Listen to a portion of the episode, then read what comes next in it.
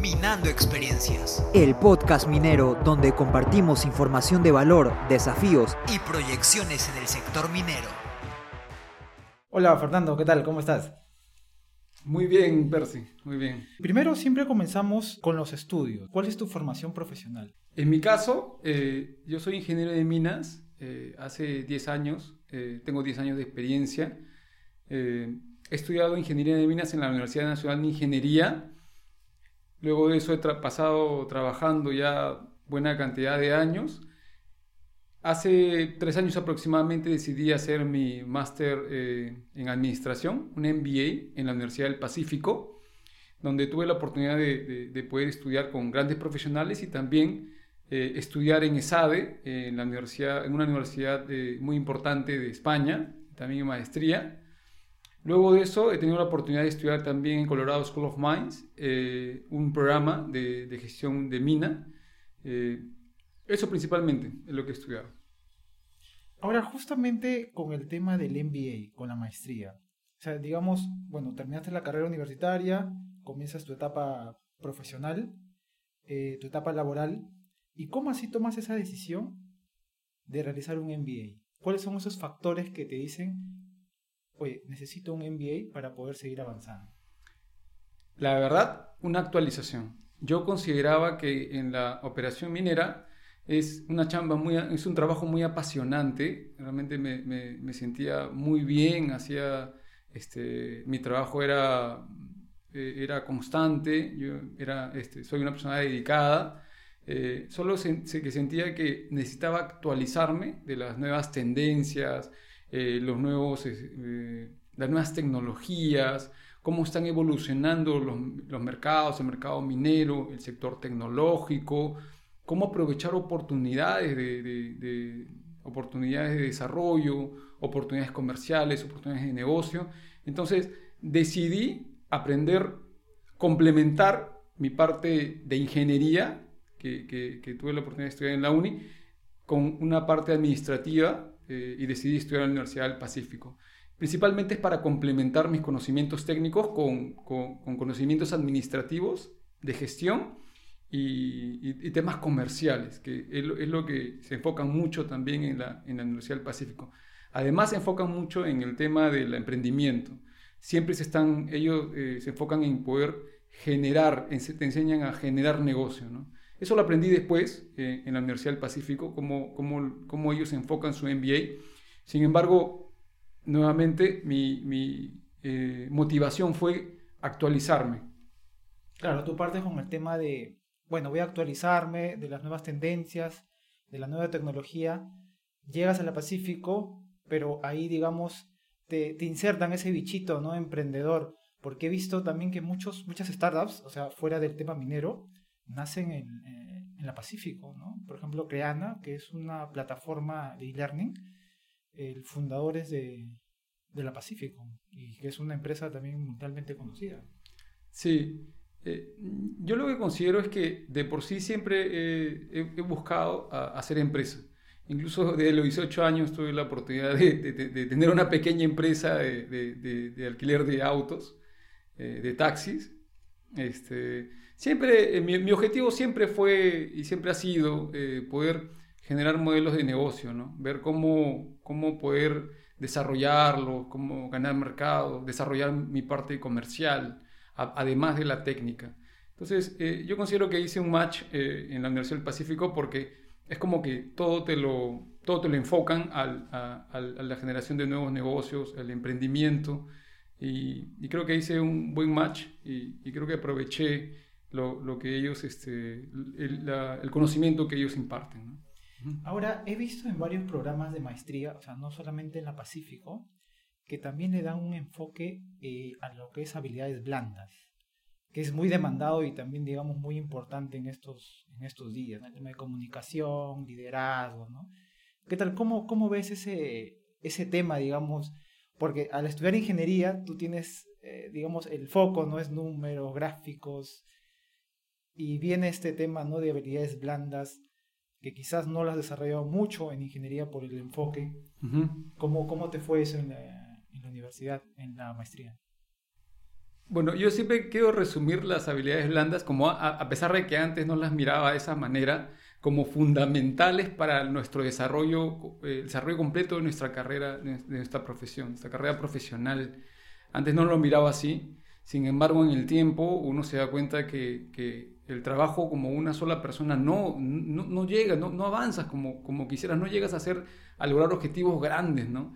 Em, lo que sí se puede lograr trabajando en equipo, con más profesionales, con más personas, con gente, con, con profesionales con diferentes talentos, diferentes conocimientos, diferentes experiencias, para poder gestionar ese tipo de equipos, poder eh, eh, alinear los objetivos y alinear los esfuerzos, necesitas de todas maneras las habilidades blandas. Eh, esta es una oportunidad que sí me lo enseñaron ahí, también verlo en España, en, en, en varios este, programas de, de, desarrollo. Eh, yo considero que son fundamentales eh, y que lamentablemente cuando estamos en la carrera de ingeniería no le tomamos mucha importancia, ¿no? lo vemos como algo secundario, cuando Personalmente, si a mí me lo preguntaran, yo le diría que van a la par. El conocimiento técnico tiene que ir a la par con la parte este, blanda. Y la blanda está, no sé si complementado o es algo transversal, la comunicación. Nuestra capacidad de comunicarnos con las demás personas, poder hacernos entender, ¿no? Eh, y entender a los demás para poder conocer el por qué o no hacen lo que hacen. Sí, o sea, el, tema de habilidades blandas creo que en estos últimos años han tomado mayor relevancia ¿no? que, que, solamente el tema técnico. ¿no? Cómo te desenvuelves, eh, cómo puedes hacer trabajo en equipo. ¿no? Justamente ahora que, que, vamos a tocar más adelante el tema de, de tu empresa, eh, es un reto trabajar en equipo y, liderar también un equipo. ¿no? Creo que vienen eh, personas con diferentes culturas, con diferentes eh, aptitudes y tratar de, unir ¿no? todos esos pequeños esfuerzos y direccionarlos hacia un objetivo. Y ahora, esta experiencia, Fernando, nos comentabas de, de Colorado School of Mind. Eh, ¿cómo, cómo, qué, nos puedes contar acerca de, esta experiencia ¿no? en, Estados Unidos? Ah, fue una experiencia realmente muy, muy gratificante, muy provechosa, muy enriquecedora, donde tuve la oportunidad de estudiar en la Colorado School of Mines y también en la Colorado State University. Eh, fuimos por un programa de, estudios eh, en la cual nos enseñaron diferentes eh, temas relacionados a economía, a tecnología, innovación, gestión, temas administrativos, ambientales, sociales, ¿no? Fue algo bien completo. yo lo que rescato del de, programa de la Colorado es que te das cuenta el enfoque de negocio que le ponen ellos. Ellos a todo le ponen un enfoque de negocio. Y al visitar plantas de, fábricas allá en, Colorado, me di cuenta cómo también le ponen el enfoque de la productividad. Ellos todo lo ven modelos de negocio, generar, crear modelos de negocio que es muy parecido al emprendimiento y también la productividad. Buscan que seamos productivos, que las empresas se, se, automaticen, que cada vez utilicen menos personas para poder mover más y producir más, y que las personas, las personas que trabajen sean más especializadas. Eso lo saco, ¿no? E, y también el trabajo de, de, gobierno con eh, entidades privadas. El gobierno no trabaja solo, ni las entidades privadas trabajan solas, trabajan en conjunto, sobre todo eh, en lo que vimos porque fuimos a una represa, de, de, a una hidroeléctrica, eh, vimos cómo trabajaban en conjunto el Estado con las entidades privadas para poder generar ese círculo virtuoso de seguir, eh, de, que la empresa privada gane, que el Estado gane con, el, con, con, los impuestos, que se genere inversión y que haya más trabajo y que además, ya que te cobran por todo, porque realmente te cobran por todo, todos son modelos de negocio, el solo hecho de que se gane dinero y sea rentable esas empresas, logran que se pueda invertir más, en más infraestructura. Es un círculo virtuoso, mm, de verdad que a mí me pareció impresionante, que no lo he visto en otro lugar. Y, para mí eso, esos son los puntos más resaltantes, porque en el lado de innovación y tecnología consideramos de verdad que estamos a la par. Hay cosas que de hecho hacen más de ellos, pero es porque, eh, yo considero que es porque tienen la oportunidad de hacerlo. Es como, yo le digo así, si acá no, no estamos construyendo cohetes o nuestros profesionales no construyen cohetes, es porque la NASA no está a nuestro lado, no porque nuestra capacidad no, no sea la suficiente. Ellos tienen experiencia construyendo cohetes porque la NASA está al lado, ¿no? está en su propio país y, absorben esos profesionales. Eso también quiero rescatarlo, ¿no? que nosotros estamos en la capacidad, eso y Era Colorado me lo ha demostrado, que no, solamente necesitamos la oportunidad. Talento hay. Talento hay. Talento hay. Sí, lo que dices es, muy cierto también. Una vez conversé con un, con un colega que está, está como profesor en Colorado y él me decía algo parecido y me decía, por ejemplo, con los libros que estudian allá son los mismos que con los que estudiamos, ¿no? Acá en Perú, son los mismos, me dice, la teoría es la misma, eh, quizás en infraestructura, ¿no? Ahí creo sí nos, nos sacan ventaja, ¿no? La infraestructura de allá es mucho, mucho mejor, eh, se puede desarrollar más investigación y, todo eso. Es que invierten, es que realmente invierten. Y esa es una diferencia muy grande, por ejemplo, acá en Perú. Prácticamente eh, los que estudiamos, en, los que hemos salido de una universidad nacional, prácticamente no hemos pagado casi nada. Y es la diferencia que pasa en Estados Unidos. no sé si para bien o para mal, pero todos pagan y pagan bastante. Hasta cierto punto es elitista. Yo considero que es elitista. Ahí, si tienes dinero, estudias. Si no tienes dinero, no estudias. Te, te ayudará quizás el Estado, pero sales con una deuda, ¿no? Entonces, eh, hay programas, como vi también un programa en la Colorado State, donde un grupo de estudiantes que recién estaban acabando la universidad ya habían hecho un proyecto para la NASA para construir un, módulo lunar, un, prototipo de módulo lunar de cómo, este, cómo funcionaría y cómo se rigen ellos a los parámetros, a las especificaciones técnicas que les solicita la NASA.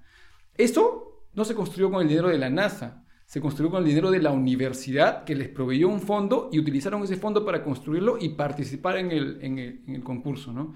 Eso me parece también impresionante. Y algo que nunca podemos dejar de lado es que todo necesita fondos e inversión. Cualquier iniciativa que no tenga un fondo, no tenga una gestión, de la, una administración de los recursos, es una completa mentira para mí. Todo necesita fondos. Si no se queda como una, como una clásica que hemos visto todos en las universidades, que hablamos de innovación, de tecnología, pero no se le, no se dedican, no se, no, se concreta ningún paso, este, no se hace ningún paso concreto. Y uno de los pasos concretos es tener fondos para poder hacerlo. Para poder financiar un proyecto. Los mejores profesionales van a solicitar mejor, mejor este, un, mejor, un mejor salario, unas mejores oportunidades, unas mejores condiciones de, laborales, porque se lo merecen.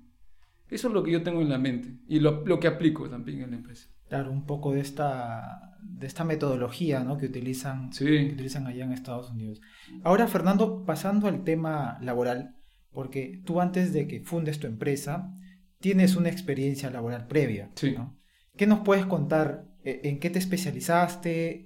Esa, esa experiencia de, estar en constante viaje, ¿no? Porque la gente de Mina trabaja en régimen, ¿no? 2010, 14-7. ¿Qué, qué, nos puedes contar de esa experiencia laboral en, en las minas que has trabajado? Bueno, quiero empezar diciendo que la minería siempre me ha tratado bonito, siempre me ha tratado bien, me siento muy alegre de todos los años que, que, he pasado en la operación, siento que he aprendido mucho, eh, me he dedicado principalmente, y me he dedicado al área que me gusta. Yo he trabajado en planificación, en ingeniería desde que, desde que salí de la universidad. Es porque lo decidí en algún momento y, fue una serie de decisiones que tuve que dejar algunos trabajos, renunciar a otros, seleccionar opciones, quizás meterme a, un, algunos cursos, a aprender sobre temas y como que generar las condiciones para hacer lo que yo quiero y, aplicar y trabajar en lo que yo quiero. Entonces, tuve la oportunidad de trabajar en ingeniería en corto plazo, mediano plazo, largo plazo, en planificación estratégica, viendo el análisis. A mí me gusta, me gusta mucho analizar casos, evaluar casos, compararlos, pensar en nuevos escenarios. Este, me gusta mucho la parte del análisis, ¿no? saber, como, como me pasé en una ocasión cuando empecé a, trabajar, me mandaron, cuando estaba en un área, me mandaban a hacer eh, algunas actividades y yo no sabía el por qué, o sea, no sabía el trasfondo del análisis y por qué se hacía. Ahí nació mi curiosidad y me propuse eh, que tenía que entender por qué. Y me empecé a, empecé a buscar eh, información y me di cuenta que si yo estaba, trabajaba en el área de ingeniería, en planificación, iba a poder aprender esos temas. Entonces lo que hice fue decidir que tenía que direccionar mi carrera hacia ese lado porque era lo que me gustaba y hasta ahorita me gusta y continúo trabajando en eso.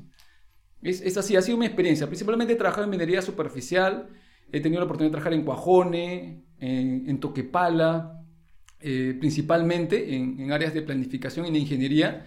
Son minas impresionantes, desde que las vi me enamoré de ellas, e incluso hasta ahora este, me, llevo una, me llevo un grato recuerdo de los momentos buenos que he pasado allá. Me siento muy agradecido por las oportunidades que me han dado y luego ya de eso fui a otras áreas, ¿no? Otras áreas ya comerciales, eh, de temas de consultoría, de software, desarrollo de, tecnologías, entre otros. Y ahora pasando, justo mencionas, ¿no? Creo que el, trabajo en Mina, lo que es planificación, o sea, felizmente o afortunadamente, por decirlo así, tú encuentras tu, digamos, tu pasión, ¿no? Tu, gusto por esta, por esta especialidad, que a veces al inicio es complicado, porque uno termina la universidad y hay muchas especializaciones en lo que es ingeniería de minas, ¿no? Mecánica, operaciones, ventilación, ¿no? Y, digamos, tú no sabes qué es lo que quieres porque tampoco no sabes de qué se trata, ¿no? Entonces hay mucha gente que pasa de un área, pasa a otra área, hasta descubrir, eh, digamos, con qué área es compatible, por decirlo así, ¿no? Para que pueda ya pensar a largo plazo, llevar más cursos, especializarse y todo eso.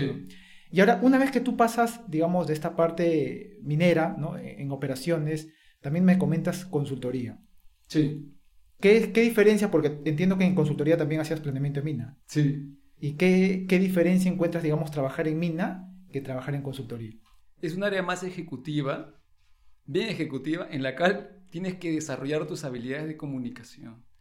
Tienes que, tienes que desarrollar tus habilidades de poder escribir correctamente, que es algo que muchos de nosotros los ingenieros tenemos esas falencias, ¿no? Escribir eh, informes técnicos, comunicarte de forma efectiva con el cliente sobre los resultados que has obtenido de los análisis realizados, hacer informes impecables de, técnicos sobre los resultados, presentaciones impactantes, eh, buena comunicación la gran cantidad de los proyectos que hicimos en su momento eran en el extranjero, eh, ya sea en Chile, en, eh, parte en Brasil, o también al, exterior con la empresa con la cual trabajaba, este, incluso hasta en Japón. Eh, yo lo que le digo a los que trabajan en consultoría es un área muy ejecutiva, o los que quieren trabajar en esa, en esa área, es un área muy ejecutiva que te pide habilidades adicionales a las técnicas como la parte de la redacción, la comunicación, ser muy pegado al detalle y tener la capacidad de comunicarte en más de un idioma, que de hecho tienes que hablar inglés. Así es. Importante, el, tema del idioma es, importante, ¿no? Sí. Y, en la parte comercial, porque también comentaste algo acerca de la parte comercial. Ahí, ahí te cuento un poco cómo, cómo, diré, cómo yo digo siempre que todo es un conjunto de decisiones. Tienes que sentarte un rato, como yo siempre hago mi foda, cada vez que tomo una decisión yo hago mi foda, y en el FODA digo qué es lo que quiero, porque uno realmente en sí, en el momento que tiene que decidir y tiene varias opciones, no sabe bien qué es lo que quiere, pero sí sabe qué es lo que, no sabe, no, no, tiene, no está seguro de cuál va a ser el resultado de su elección, pero sí sabe, sí sabe qué es lo que quisiera para el futuro, ¿no? Tienes, entonces lo que hago yo, me, me doy mi cuadrito, coloco mi, mi, mi, mi FODA y en ese momento tomo mi decisión. En su momento, para entrar al área comercial, tuve que tomar una decisión. Yo trabajaba mucho en la parte técnica. todo era este, plan de minado, evaluaciones de yacimientos de minerales, este, optimización de operaciones, eh, simulación, cálculos matemáticos, hasta que justo eh, me ofrecieron dos oportunidades laborales. Una era completamente técnica en una consultora australiana y la otra era eh, eh, completamente comercial. Bueno, era, era consultoría y, técnica y comercial, pero yo ya sabía que era este, un 70% eh, comercial y 30% técnica. ¿no? Entonces ahí, ahí fue un reto para mí, total, tuve que decidir qué es lo que quiero y yo sí ya tenía en la mente bien clavado que tenía que aprender a, a desenvolverme más, ¿no? a perder el miedo a hablar con el cliente a, ser más, eh, ser más, este, eh, como que exponerme más al rechazo a pesar de que sea duro. Yo sí, en la parte comercial te tienes que exponer al rechazo, lamentablemente, y entender que quizá en ese momento para ese cliente tú no eres su prioridad. Y esas cosas, a pesar de que suenen sencillas, son bien difíciles de comprender, sobre todo en el momento en el cual tienes que llamar, escribir o estar dictando un webinar o como lo que yo hacía también, dictar alguna conferencia en el instituto o eh, alrededor del país, yendo a algunos, este, algunos este, teatros, como, algunas convenciones, ¿no? conferencias. Todo es desenvolvimiento. Tienes que lograr, como dije, como, lo que yo pongo incluso en mi LinkedIn, conectar la necesidad del cliente con el servicio o el producto que tienes, ¿no? que ofreces. Eso es un arte y quise aprenderlo. Yo no digo que soy un experto, sin embargo considero que esa experiencia fue muy valiosa. Eh, de todas las experiencias saco lo bueno. Bien difícil que, vea la parte mala porque la parte mala no me sirve. A mí me sirven las partes buenas. Y de esa experiencia todo lo bueno, eh, afortunadamente, eh, los entrenamientos que tuve con, con, este, consultores comerciales de, Brasil, de, Chile, entre otros, para mí fue muy, muy, muy este, provechoso. Y incluso muchos de esos conocimientos, y los aplico también en Astai Systems, ¿no? lo aplicamos inicialmente y lo continuamos aplicando para poder lograr que Astai Systems eh, continúe porque eh, así como me enseñaron en la maestría, ¿no? Una empresa tiene que vender y si no vende, bueno, ahí nomás se extingue, ¿no? Entonces eso es muy importante y considero que para poder lograrlo tienes que tener bien claro el lado comercial. Algo interesante que menciona Fernando es el tema al exponerse al rechazo, ¿no? Eh, quizás uno cuando trabaja en una empresa eh, técnica, ¿no? por ejemplo, en planeamiento, ¿no? en mina, tienes, digamos, tareas, ¿no? Tienes que realizar informes, pero eso es un tema y, como se dice, sales de tu zona de confort, ¿no? Que recibes tu trabajo, ¿no? Le entregas y ahora te vas al tema de convencer, ¿no? Que también tiene algo de esto de persuasión, de persuadir, ¿no? Para poder vender, para poder convencer, digamos, al, al, potencial cliente a que tu producto realmente le va a resolver un problema. Creo que, eh, digamos, eh, la gente de ingeniería es algo que, que normalmente no, no, lo hacemos, ¿no? Los ingenieros como que más estamos en cosas técnicas, eh, vamos a utilizar el software para solucionar el problema, pero ir, llamar, enviar un correo, convencer... No es para todo. Eh, yo sí, eh, lo digo, es bien complicado, es bien, bien complicado, ¿no? Y, y como tú dices, creo que ninguna universidad te enseña eso. Eso tienes que aprenderlo en el campo, ¿no? En la cancha, como se dice, ¿no? Te, cuento algo, por ejemplo, una vez en uno de, los trabajos en comercial, me acuerdo que justo necesitaba un geólogo, ¿ya?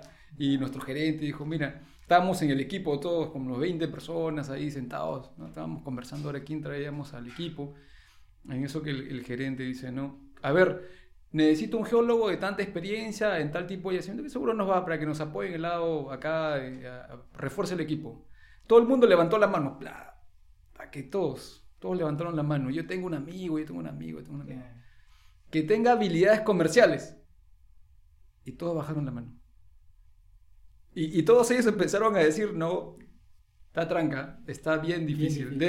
yo, eh, uno de ellos decía, yo le digo a mi amigo que lo haga y, con la misma se va. No lo va a hacer. ¿no? Uno tiene que entender que, yo veo así la, la parte comercial, que es la génesis de los negocios. La sangre de las la empresas. Sangre de las empresas. No, claro, y, y, en nuestro caso todavía es súper eh, mejor para nosotros que hemos sido, yo soy minero, que trabaja en, algunas operaciones, eh, que entiendo más qué es lo que necesita el cliente. Yo no digo que soy perfecto, de hecho, de hecho me falta mucha más experiencia, pero un minero comprende más rápido a otro minero. Entonces ahí de esa manera hemos buscado un poco eh, poder aterrizar algunas oportunidades, ¿no? Y ahora, Fernando, pasando a, hasta System. Esta empresa eh, que fundaste, nos vas a contar ahora cómo fue. Primero, digamos, ¿siempre tuviste la idea de emprender? O sea, en una empresa, eh, digamos, enfocada al rubro minero. ¿O cómo fue que, que nació la idea de, de Hasta? Yo siempre he querido emprender realmente. Me, me gustan mucho los temas de, lo, de hacer negocio considero que es, eh, también es una de las piezas fundamentales, además de nosotros los profesionales que trabajamos por una empresa y, producimos eh, y le damos, eh, también contribuimos al desarrollo de este país, yo considero que la creación de nuevas empresas que desarrollen productos, servicios, que atiendan al mercado peruano y que puedan exportar eh, sus servicios o productos al extranjero, es lo que genera que este país se desarrolle. Es fundamental. A veces no lo vemos de ese lado, a veces lo vemos como que quiere emprender, ¿no? el emprendedor está de, moda, no es así. Más bien la sangre de este país y, la, y el desarrollo de este país depende de las empresas nuevas que nazcan, que sean, sean innovadoras, que ganen mercado en el país, que se extiendan al extranjero. Es lo que pasa. Los países son ricos por eso, porque exportan bienes y productos al extranjero. Entonces, lo que hice fue, yo tenía bien claro eso. A mí por eso me gusta mucho, me gusta mucho eso. Yo considero que hago lo que me gusta y, también me siento bien conmigo mismo porque considero que aportamos al desarrollo del país a través de nuestros de la generación de oportunidades cuando hemos vendido al extranjero, cuando vendemos al extranjero, por ejemplo, logramos traer parte de, lo que en muchas ocasiones se va, lo traemos y logramos que se genere mayor cantidad de puestos de trabajo, que más profesionales tengan la oportunidad de participar en proyectos más interesantes, ¿no? más innovadores, ¿no? poder generar ese círculo virtuoso. ¿no? Y por nuestro lado también, ¿por qué no? Desarrollar la compañía, poder fortalecerla, poder ser un poco más, este, más competitivos, para que algún momento, como yo tengo eh, y con Juan, es este, mi socio Juan Mancilla, tengamos, nuestro sueño, ¿no? Competir a nivel internacional. ¿Por qué no? Siempre, yo siempre soy la persona que dice, ¿por qué no? Siempre eso, eso me ha ayudado a, haber estudiado en, el extranjero, haber estudiado en, Eso también es un punto, haber estudiado en un, considero una buena universidad como la UNI, haber pasado por la Pacífico, haber estudiado en ESADE, haber estudiado en la, en la, en la Universidad de, de, de, Colorado School of Mines, eh, me hace pensar que más bien ese, esa pared es mental. Esa pared es mental. Yo siempre me pregunto, ¿por qué no? Así yo digo, ¿por qué no? Entonces, eh, todo empezó a Style Systems cuando eh, inicialmente, eh, cuando yo estuve trabajando en Japón, en el desarrollo de software para Mitsubishi, entendí por primera vez cómo se desarrollaba un software, porque yo no soy tan tecnológico como, como realmente quisiera, porque conozco en la empresa tromes de verdad que se dedican y desarrollan a nivel industrial, donde cosas que para mí me demoraría, no sé, pues un día lo hacen en, no sé, en minutos. Entonces, nos hemos dado cuenta que, tiene que ser especializado, tenemos que trabajar con especialistas, ¿no? Entonces, yo trabajando en Japón, vi que cómo desarrollábamos software entre nosotros, teníamos un equipo, un Scrum, eh, bajo la de Scrum, eh, equipos como de, de McKinsey, de Avanade, consultoras internacionales, tuve la oportunidad de, interactuar con 17 profesionales de 17 nacionalidades desarrollando software para Mitsubishi. Entonces para mí eso fue como que una, como que me abrió los ojos. Dije, no, oye, si ellos pueden hacerlo, nuevamente me pregunté, ¿por qué no? sí se puede. Yo pensé que era otra, o sea, era un cohete, dije, ¿no?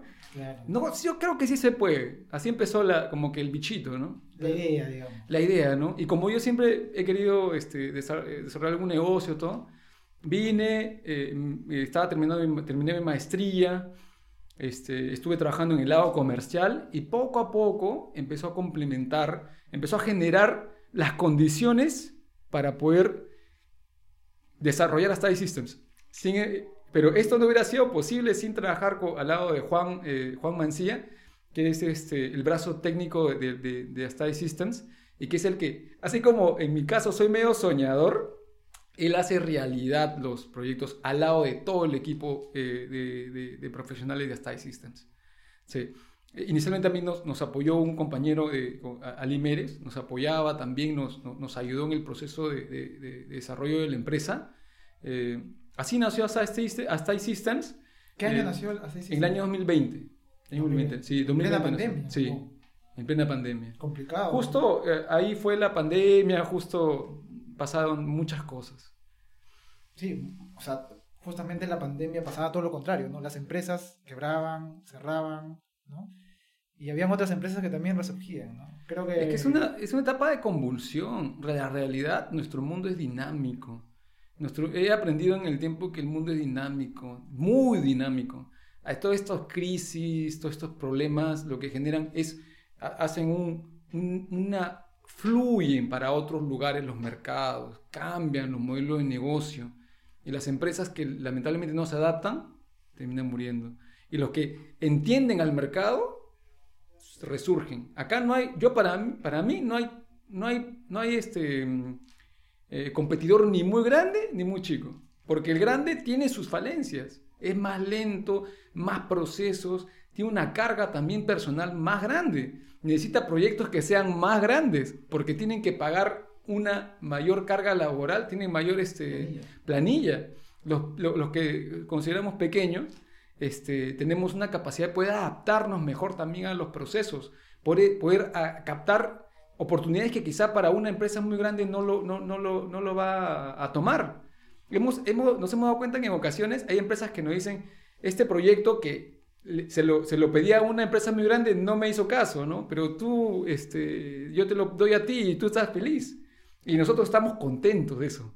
Que nos sigan llamando, seguir, que sigan confiando en nuestro talento y poder ofrecerle nuestros servicios y productos.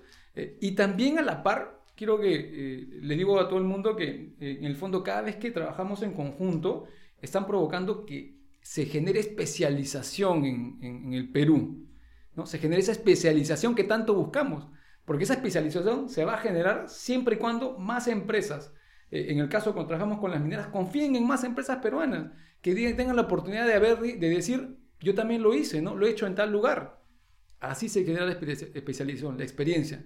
Queremos, eh, en, muchas, en, muchas, ocasiones queremos eh, profesionales que tengan experiencia desarrollando una tal cosa, pero nadie ha dado la oportunidad. No significa que no, no pueda.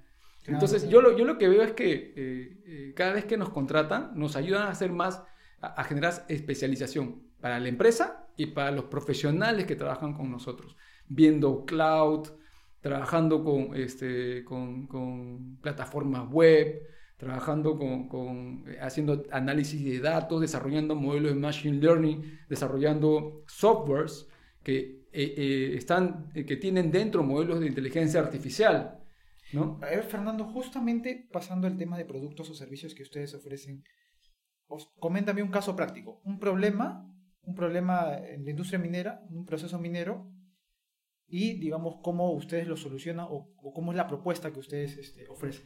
Por ejemplo, nosotros eh, lo que hacemos es esto.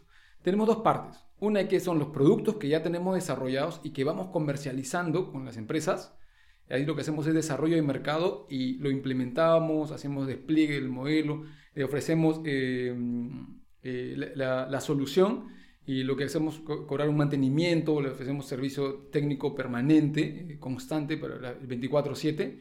Y lo otro, que es lo que me preguntas, que es el servicio especializado de desarrollo. Lo que hacemos nosotros es preguntarle a las... Em, vamos, cuando hacemos una presentación, le preguntamos a las empresas. En el fondo, así en simple, ¿qué te duele? ¿Cuál, es tu necesidad? ¿Entendemos? Y como somos mineros, hemos encontrado esa, esa, esa ventaja competitiva que puede ser replicable, replicable, claro está, replicable, pero no, pero puede ser este, nosotros lo hemos eh, identificado que entendemos rápidamente qué es lo que necesita el cliente porque muchas veces hemos pasado lo mismo. Pasado, has pasado por eso. Entonces, cada vez que le preguntamos qué es lo que necesita, nos explican entendemos qué es lo que necesitan. Después de esa reunión, en el equipo, hacemos un planteamiento de solución inicial, porque tenemos eh, eh, mineros, ingenieros de minas, tenemos eh, ingenieros de sistemas, tenemos científicos de datos, tenemos mecatrónicos, hay profesionales de diferentes carreras acá. Entonces, en conjunto, desarrollamos, hacemos un planteamiento de solución. En la siguiente reunión, lo que hacemos es mostrarle cuál es nuestro planteamiento que está muy relacionado a, la solución que ya tiene en mente. Muchas empresas, muchos profesionales de empresas saben más o menos qué cosa les ayudaría. Lo que nosotros hacemos es ayudarlos a aterrizar esa necesidad y esa posible ayudar, ayudar a definir bien esa necesidad y aterrizar esa posible solución. Pero ya a un tema técnico, por un lado eh, técnico y económico y de alcance. Entonces lo que hacemos nosotros es hacerle eh, una propuesta de solución eh, eh, recibimos su feedback, si es lo que está buscando o cómo lo quisiera. De esa reunión pasamos a la siguiente, que ya es entregarle una propuesta técnica y económica de, la solución planteada. De esa manera, lo que tiene el cliente es un tiempo y un número en la mente y un alcance. Que es muy importante porque todo lo demás son ideas que están volando en el cielo. todo demás son sueños, ¿no? Sueños que no, no, no están materializados. A todos nos ha pasado. Cuando trabajamos en una empresa, lo que necesitamos es para convencer a nuestros superiores de que esta solución va a ayudar y que el, proyecto se dé, para que se materialice, tenemos que explicarle cuáles son los beneficios. Primero, hacerle entender el problema que está sucediendo en la operación. Explicarle, venderle la idea, ¿no? Explicarle cuáles son los beneficios. Y después eh, eh, tus superiores te van a preguntar, ya, ¿cuánto tiempo? ¿Cuánto es el costo? ¿Y cuál es el alcance que vas a llegar? o cuál es el, objetivo grande y cuál es el primer, primer, punto que vas a ir avanzando, ¿no? Para entenderte. Ahora, justamente eh, en, este, en este punto, Fernando, o sea, lo que yo entiendo es, por ejemplo, lo que ustedes plantean, pero básicamente el foco que tienen es plataforma, software, para solucionar un problema. Un problema, digamos, dentro de un proceso minero, por ejemplo, eh, eh, se habla mucho de la digitalización, ¿no? Ahora tratan de utilizar menos papel, ¿no? Y tratan de todo tenerlo en la nube, en, la computadora, porque te ayuda también a analizar datos. Entonces, ustedes, digamos, captan esta necesidad, sí. le hacen un planteamiento, como tú dices, interesante el tema económico, el alcance, ¿no? Y el tiempo, ¿no? ¿Cuánto, ¿Cuánto va a tomar el... Y de eso también, obviamente, el tema financiero está amarrado con el tema del tiempo, pues, ¿no? O sea, para ver la inversión, ¿no? el, retorno que, va, claro, que va a tener esta inversión. Hacerle, ayudarles a desarrollar el caso de negocio, porque el caso de negocio va a ser vendido a los superiores para que genere el interés y, el y, se materialice el, proyecto. Incluso es, es, interesante que nosotros lo que hacemos es planteamientos, por lo menos, que si el proyecto es largo, tenemos que desarrollarlo por etapas para poder ganar pequeñas batallas que ganen confianza. Porque, claro, porque si no ganamos confianza, nada se va, nada se va, nada se va a dar. Si nosotros decimos, ¿sabes qué? Eh, la solución va, a ser, se va a materializar de acá un año, un año y medio, y encima ni entienden el, cuál va a ser el beneficio, no se va a dar nada, no existe nada. Si nosotros lo que logramos es eh, hacerles, eh, lograr mostrarles un caso de negocio desarrollado por nosotros y en conjunto con el cliente, el primer cliente, un tema eh, técnico de qué es lo que le estamos ofreciendo, detallando paso por paso para que entienda que realmente conocemos cómo hacerlo. Un tema económico que demuestre cuánto va a costar y en qué periodo de tiempo. Eh, e, entonces la persona va a entender, los profesionales van a entender y van a, así como cuando alguien se mete a la piscina, va poniendo su pie poquito a poquito y va sintiendo el, qué tal está la temperatura y ¡boom! Si sienten que realmente esto sí puede funcionar, lo van a tomar Así, así trabajamos nosotros por la parte de, desarrollo de soluciones. Ahora, Fernando, claro, es digamos interesante lo que ustedes este, realizan, lo que plantean, pero ya solo conversé también con el invitado anterior, uno de, la, de los obstáculos que tienen eh, estas personas, porque todos tenemos ideas, ¿no? Creo que como mineros sabemos cuáles son las necesidades, cuáles son los dolores, como se dice, pero ejecutar el, el proyecto, la idea que, que, tenemos, como decíamos al inicio, requiere financiamiento. Financiamiento. ¿Cómo ustedes iniciaron o cómo superaron esta, este obstáculo, ¿no? que es el financiamiento para iniciar una empresa y más una empresa tecnológica? Ya. Nosotros hasta ahora, como mm, siempre les he comentado, justo acabamos de salir de un concurso en el cual no, no terminamos ganando afortunadamente. Eh, ahí nos preguntaban cuál fue nuestro financiamiento también. Y la verdad es que nosotros nos hemos autofinanciado. Recursos propios. Ha sido recursos propios de nuestro ahorro, de haber trabajado todos esos años en mina. Juan, su ahorro, eh, de mi parte también haber trabajado en algunas, eh, en mina, trabajado en consultoría, entre otros. Nos encontramos en un momento en el cual, como digo, teníamos la posibilidad económica, en el tiempo, la experiencia y el, conocimiento, considero la, capacidad académica. Utilizamos no solo nuestros, nuestros ahorros para poder empezar. Inicialmente nadie te compra, porque todo, todo el mundo te pregunta dónde lo has hecho. Y esa es una de las barreras más grandes que hemos tenido que pasar. Y hemos tenido que, eh, eh, al inicio también, eh, además de desarrollar software, porque estábamos desarrollando nuestras soluciones, siempre hemos estado desarrollando realmente, eh, solo que eh, lo que ha ido cambiando es la cantidad de, profesionales que trabajan con nosotros y al ser más podemos hacer más también, podemos atender más proyectos, podemos atender, desarrollar, pulir más nuestros, nuestros productos y servicios. Entonces, eh, inicialmente nadie nos compraba. Tuvimos que... eh, eh, nuestra empresa de por sí trabaja en dos áreas. Eso es lo que no explicaba. Trabaja por el área de tecnología, que todo lo que tiene que ver con el desarrollo que, que- acabas de, explicar, que acabo de explicar, y por la parte de, consultoría. Nosotros también brindamos eh, consultoría en, minería. Entonces, lo que hicimos fue complementar. Porque inicialmente, así como en tecnología, había desconfianza por parte de las empresas, por parte de consultoría, ya tenía experiencia desarrollando otros proyectos. A mí me preguntan qué proyecto has desarrollado, qué cálculo de reservas, qué, qué- qué análisis, qué plan. Y yo tengo una cartera de proyectos que he desarrollado y puedo ganar confianza. Incluso mm, a, a mí y a mi equipo nos llaman de Chile para poder desarrollar, para poder eh, trabajar en proyectos de, de- de minas chilenas. Entonces, al inicio hemos tenido que complementar, incluso lo seguimos haciendo actualmente, porque la empresa se divide en dos. Es la parte de desarrollo tecnológico y la parte de, de- de- de consultoría en minería, consultoría en ingeniería, Claro, como que diversificas el para, portafolio para, para poder tener dos sí, fuentes de ingreso. Dos fuentes de ingreso. Porque inicialmente, eh, yo te soy sincero, no, no te van a comprar. Porque la- la- las empresas siempre quieren ser eh, los primeros en ser los segundos. ¿no? No, es bien difícil que, que te compren inicialmente eh, tomando en cuenta que no tienes experiencia. ¿no? Claro, no hay, digamos, normalmente cuando tú vas, te pre- presentas, haces, una presentación de tu propuesta y te puede, te- claro, obviamente la pregunta que se cae de Maduro es ¿y. ¿en qué otros proyectos han Sí. trabajado ustedes, no? Sí, y como son una empresa nueva, es complicado. Es difícil. Es difícil. Es difícil. Y, y otro obstáculo, Fernando, que también he visto en otros emprendedores, eh, quizás no obstáculo, pero una dificultad que tienen es en el personal.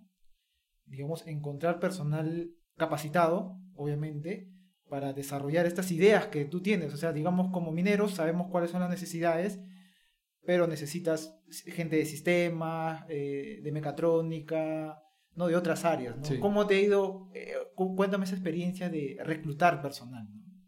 Te, te explico un poco. Así como por un lado, hemos identificado eso, eh, de acuerdo a mi análisis, así como por un lado tenemos una buena ventaja competitiva en poder en, entender más rápido al cliente porque hemos trabajado en las operaciones mineras, por el otro lado, en la parte tecnológica, por ser ingenieros de minas, igual te- hemos tenido que, pasar por una curva de aprendizaje. Eh, afortunadamente nos hemos topado con profesionales muy capaces que continúan trabajando con nosotros, eh, profesionales con 20 años de experiencia que, nos hacen el soporte tecnológico eh, para poder responder a, a las necesidades de un área de TI, por ejemplo, de las operaciones eh, mineras con las cuales trabajamos. Reclutando personal, yo considero que sí es difícil, sí es difícil eh, eh, reclutar personal. No hemos reclutado a través de ninguna plataforma. Principalmente ha sido eh, preguntando, llamando a los amigos de la universidad, preguntando a los amigos de, la universidad, buscando en LinkedIn, no necesariamente que postulen, sino buscando y escribiéndole, preguntándole a algunos compañeros que, de la universidad que si conocían a alguien que más o menos tenga ese perfil.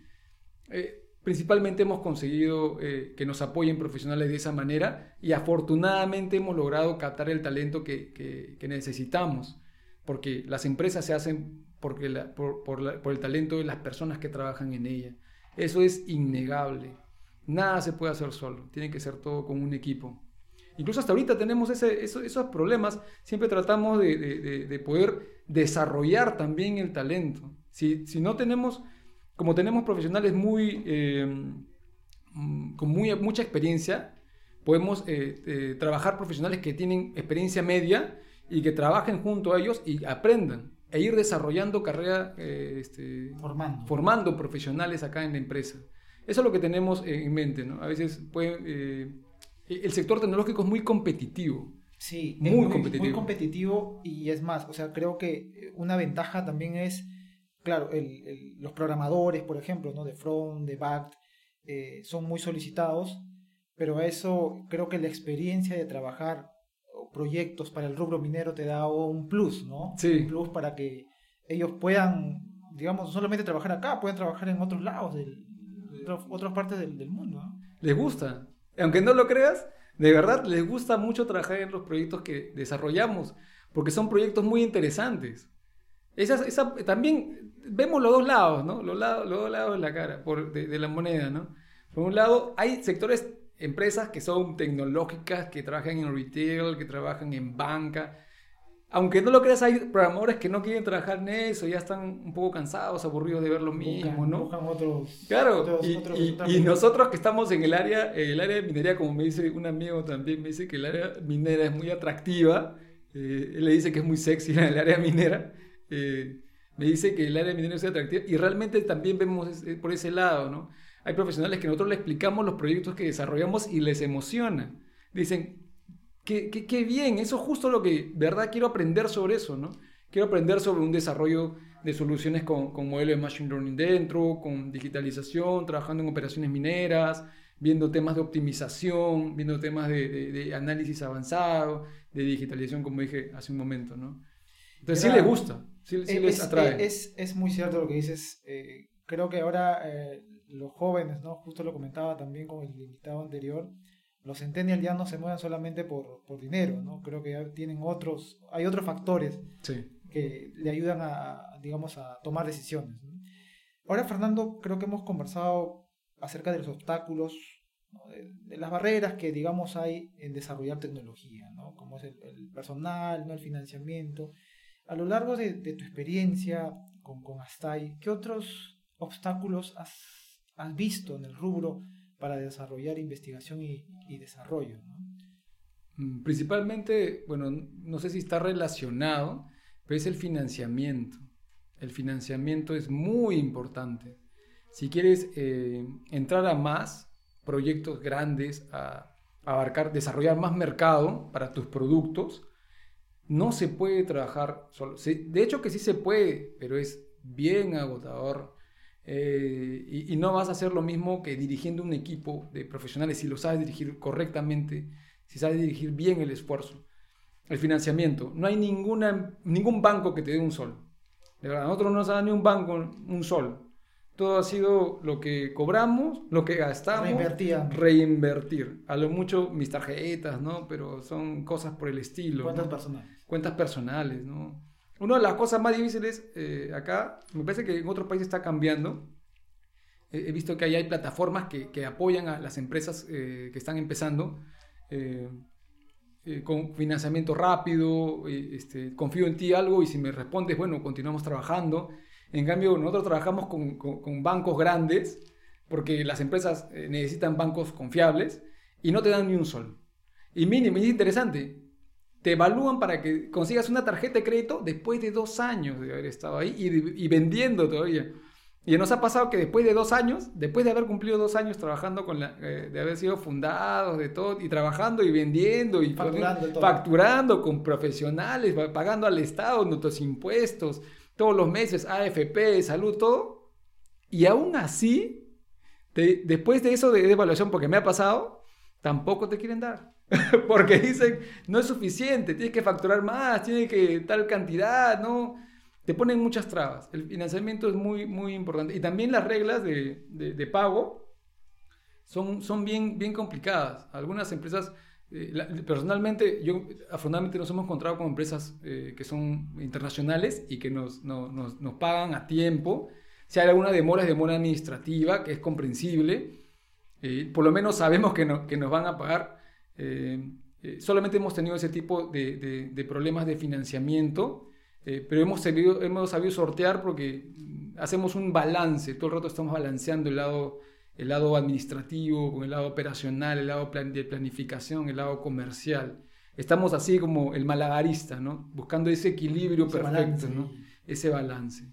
Otro, otro punto que puede ser ah, también eh, yo considero que el tema del, del- como dices, el, el- el conocimiento, ¿no? A veces no hay, no hay profesionales que sepan determinadas tecnologías acá en Perú. Y hemos tenido que trabajar con profesionales en el extranjero, ¿no? Muchas empresas tecnológicas, Fernando, quizás no tanto del rubro minero, trabajan con, em- con empresas de la India, de Rusia, para programar cierta plataforma. ¿no? ¿Por qué? Porque, digamos, están más desarrollados allá, es un poco más económico, hay mayor cantidad de profesionales. No, no ven tanto, digamos, el, a Perú como un mercado tecnológico. Pero como tú dices, es, es importante también formarlo, porque si no, si no formas, también vamos a seguir en ese círculo vicioso. Sí. En este, algo que también es, eh, todo el mundo quiere internacionalizarse, todas las empresas, pero yo considero que tiene que estar en la capacidad, o como, como yo le llamo, generar las condiciones. Uno de los puntos principales es saber hablar inglés.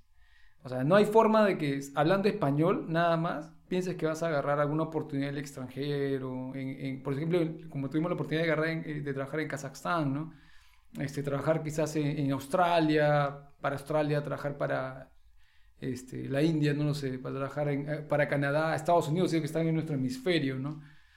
Eh, y es difícil encontrar profesionales también, que además es como ya buscar un unicornio, ¿eh? mm. es buscar que tenga las capacidades, que técnicas, que, que, que, sea líder y que tenga comunicación y habilidades blandas, y encima que hable inglés. Ya, ya está buscando un unicornio. Hay que desarrollar nada más. Eso es lo que yo considero ¿eh? y de verdad apostamos por eso. Nosotros sí, eh, ya el, próximo año estamos en plan de, de, inversiones, de desarrollar eh, a los profesionales también por ese lado. Aunque de verdad te soy sincero, el, el, inglés es un camino largo. Es un camino bien largo en el cual tienes que practicar mucho y estar muy mm, comprometido. Incluso si te regalan alguna clase, si tú no estás comprometido, no lo vas a aprovechar. O tiene que dolerte en el bolsillo, una cosa así. O sea, realmente es un camino largo. Es una, si tú quieres hablarlo de manera fluida, tienes que estar, lo que me pasa a mí incluso hasta ahora, ¿no? Yo sigo eh, tres veces a, tres o cuatro veces a la semana, ¿no? Conversando con nativos, ¿no?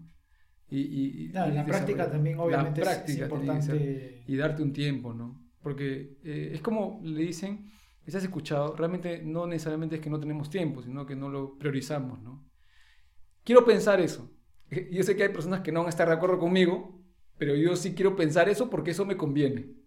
No, o sea, son opiniones en base a, tu experiencia, ¿no? Y obviamente creo que lo que es innegable es que el inglés eh, es importante en esta en Y, y para internacionalizarse vas a tener que, si tú quieres esta empresa quiere ser internacional, vamos a tener que darle más.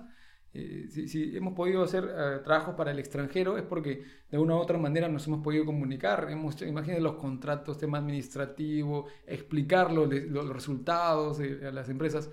Eh, entonces, eso, eso es muy importante, ¿no? Eso también es un, punto que me parece que es importante resaltar. Definitivamente. Y ahora, Fernando, ¿cómo tú ves la proyección de la industria minera con el foco tecnológico? ¿no? ¿Qué, qué, qué crees que es lo que se viene para, para la industria, ¿no? para la industria minera en los próximos años? Eh, esa pregunta eh, me parece muy interesante.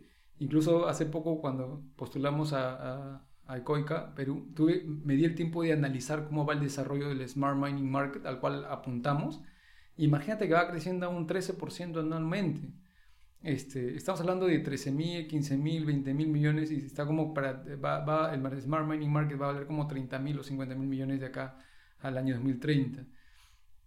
Me parece y confío en que el mercado va a continuar desarrollándose, el mercado minero va a continuar desarrollándose, además que la industria minera está eh, em, obteniendo, está siendo más relevante últimamente, gracias a la, al, eso también lo vi en el tema de, la, de las energías renovables. Si nos damos cuenta, nada de, nada de eso va a suceder si es que no existe una buena producción de, de, metales que son utilizados para desarrollar esa, ese tipo de tecnología, como los autos eléctricos, eh, entre otros. Entonces, claro, o sea, es más relevante. Cada día se está, la minería está volviendo más relevante para este, este cambio, esta quinta revolución industrial, ¿no? Eh, y, y la minería es un actor principal. Y la minería va a trabajar a la par con la tecnología, porque va a necesitar cada vez mejorar sus procesos para ser más eh, productivo, eficiente, ya que los yacimientos, como los conoces, como sabes muy bien porque eres ingeniero de mina, que cada vez son menos rentables. Cada vez son menos rentables porque por la naturaleza del yacimiento hay zonas más ricas y luego zonas no tantas. Y, e inicialmente era por el lado minero y por el lado económico, obviamente te vas a las mejores zonas al inicio por un tema económico y por un tema de riesgos. Así que yo considero que el, perfil, eh, lo que se espera, mis expectativas son muy, muy buenas. Va a ser un camino duro, eh, recién estamos empezando también nosotros. Considero que estamos, eh, hemos dado un paso nada más hasta ahora. eh, nos queda seguir trabajando muy duro para poder cumplir eh, ese propósito que tenemos, que es el, el, aprovechar nuestra, nuestra eh, riqueza extractiva de, materias primas, este, este sector minero tan importante que tenemos en el desarrollo de la industrialización, de la especialización acá en el país, ese desarrollo tecnológico. Tenemos ese propósito, porque me parece que es importante que, así como pasa en Chile, ¿no? yo siempre estoy eh, eh, enamorado de los casos de éxito, ¿no? como lo que pasa en Chile, que su sector eh, extractivo le ayuda a desarrollar su sector tecnológico. Y cada vez ya están vendiendo más, están desarrollando, están generando más trabajo, más impuesto, más especialización, están ya, ¿no? Más industria, están creando mercados, ¿no? No, no, no simplemente, ¿sabes qué? No, no, hay, no hay trabajo en una mina ya. Bueno, entonces me siento, ¿no? O, el caso más eh, sonado que todos los conocemos, lo de los australianos, ¿no? Que incluso sus Mets lo que producen sus MEDs son eh, eh, muy, muy, muy grandes y casi, no, no, sé si equivalentes todavía a lo que producen de forma extractiva. Entonces hay un mercado muy grande, ¿no? Y eso, eso me lo enseñó mi, mi experiencia, afortunadamente mi experiencia eh, de trabajar en el extranjero, me dio esa, esas palabras que yo siempre repito, que el mundo es inmenso, es gigante, es un mar de oportunidades, ¿no? y, y es interesante, te cuento algo más, como la otra vez eh, que fui a la convención minera, un, profesional que es el, gerente de una empresa muy importante acá en el país, que es una empresa peruana y que desarrolla tecnología y que vende al exterior, incluso ha ganado muchas veces los premios de, primer exportador, me dice que incluso en el país no lo quieren tanto como lo quieren en el extranjero. Dice que acá lo ven un poco chico, como que no, no, no tanto, como que no, no va a dar para tanto va al extranjero y le compran. Uno, no es profeta en su tierra. Dice. Así también, pues hay que ser optimistas. Seamos optimistas y seamos, seamos optimistas, creemos las condiciones en especialización, en profesionales. Es como le dicen, ¿no? Sí, es como que, eh, como una vez esta historia siempre me viene a la, a la mente, que le escuché de Ben Schneider, de la Universidad del Pacífico, decía, que había una persona que iba todos los días a, Cristo a, decirle, eh, por favor, permíteme ganar la tinca, ayúdame a ganarme la tinca. Todos los días iba a rogar que le para ganarse la, lotería, ¿no? Todos los días, hasta que pasaron años y un día se bajó Cristo y le dijo, oye, pero cómprate el boleto, pues, ¿no? Cómprate el boleto para ver si, si realmente te lo terminas, o sea, para, ayúdate, ¿no? Ayuda para poder ganarlo, ¿no? Eh, para mí eso es como, una, como generar condiciones, ¿no? Nosotros no sé qué va a pasar en el futuro, todo es muy competitivo y todo es muy dinámico en este mundo, lo ha demostrado la pandemia. Nada está escrito en piedra y de acá 30, 40 años no sabemos qué, va a pasar en, el mundo, cómo estaremos, qué cosa habrá funcionado, cuáles cuál nuestras expectativas realmente habrá sido cierta y cuál no. Y debemos estar preparados para, para poder afrontarlo. Entonces yo considero que hay que generar las oportunidades. Siempre, en la parte profesional lo he pensado así, nunca me he quejado de las cosas malas, siempre he visto las cosas buenas. En la parte actualmente ahora con Style Systems también. O sea, ya no, yo no miro en que si el Estado no nos da un sol, de que el Estado no, no provee, que nada. O sea, más bien hay que ver cómo sí. Eso también le digo, ¿no? Es que nuestra, nuestra experiencia y nuestra formación académica debería más bien eh, direccionarnos no en cómo no, sino en cómo sí. O sea, nuestra habilidad de estar pensada más bien en cómo sí lo voy a hacer que en cómo y que por qué no va a salir, ¿no? Yo tengo, si tú dices las razones por las cuales no va a salir algo, o sea, que es como 10, y te preguntan cómo tienes que hacer para que sí. Entonces, ahí te hace pensar. Eso tiene que ayudar nuestra, nuestra experiencia y, formación académica. Interesante, interesante lo que mencionas, Fernando. Creo que sí, las proyecciones eh, para el rubro son positivas, ¿no? Eh, igual lo que mencionas también, necesitamos generar industria y evitar eso, ¿no? Porque a veces muchos nos quejamos, nos quejamos de, de las deficiencias, ¿no? Quizás que no hay apoyo, digamos, del, del Estado y todo eso, pero creo que quejándote, como tú dices, no haces nada. Yo he estado en Japón, en Francia, en Brasil, en Chile, Estados Unidos y en otros países y es lo mismo. Las personas te dicen lo mismo. El Estado no ayuda. Por eso yo, para mí yo lo veo, yo veo las cosas de esa manera. O sea, realmente, en cierto modo, obviamente, eh, eh, en cierto nivel, hay niveles, hay niveles. en niveles y expectativas, ¿ah? porque sus expectativas quizás son mayores a las nuestras, ¿no? es bien relativo. claro, ¿no? Y, y, y, te apuesto que ahora voy a estar en, en Corea del Sur, también eh, que, capacitándome en una universidad prestigiosa de, de, la Universidad de Inha, en, en, Corea del Sur, en Seúl. Y te apuesto, a mí me encanta analizar a las personas, analizar el contexto, aprender como una esponja de todo lo bueno. Y, yo estoy seguro que también voy a venir diciendo lo mismo, ¿no? Porque los retos son retos en todos los lugares, ¿no? O sea, el que es bueno en un lugar la va a ser, va a ser bueno en todos los lugares porque es más bien un espíritu, es una actitud, es, una, es algo más que nace, que está dentro de ti, de cómo tienes tus lentes para ver la realidad, ¿no? Así es.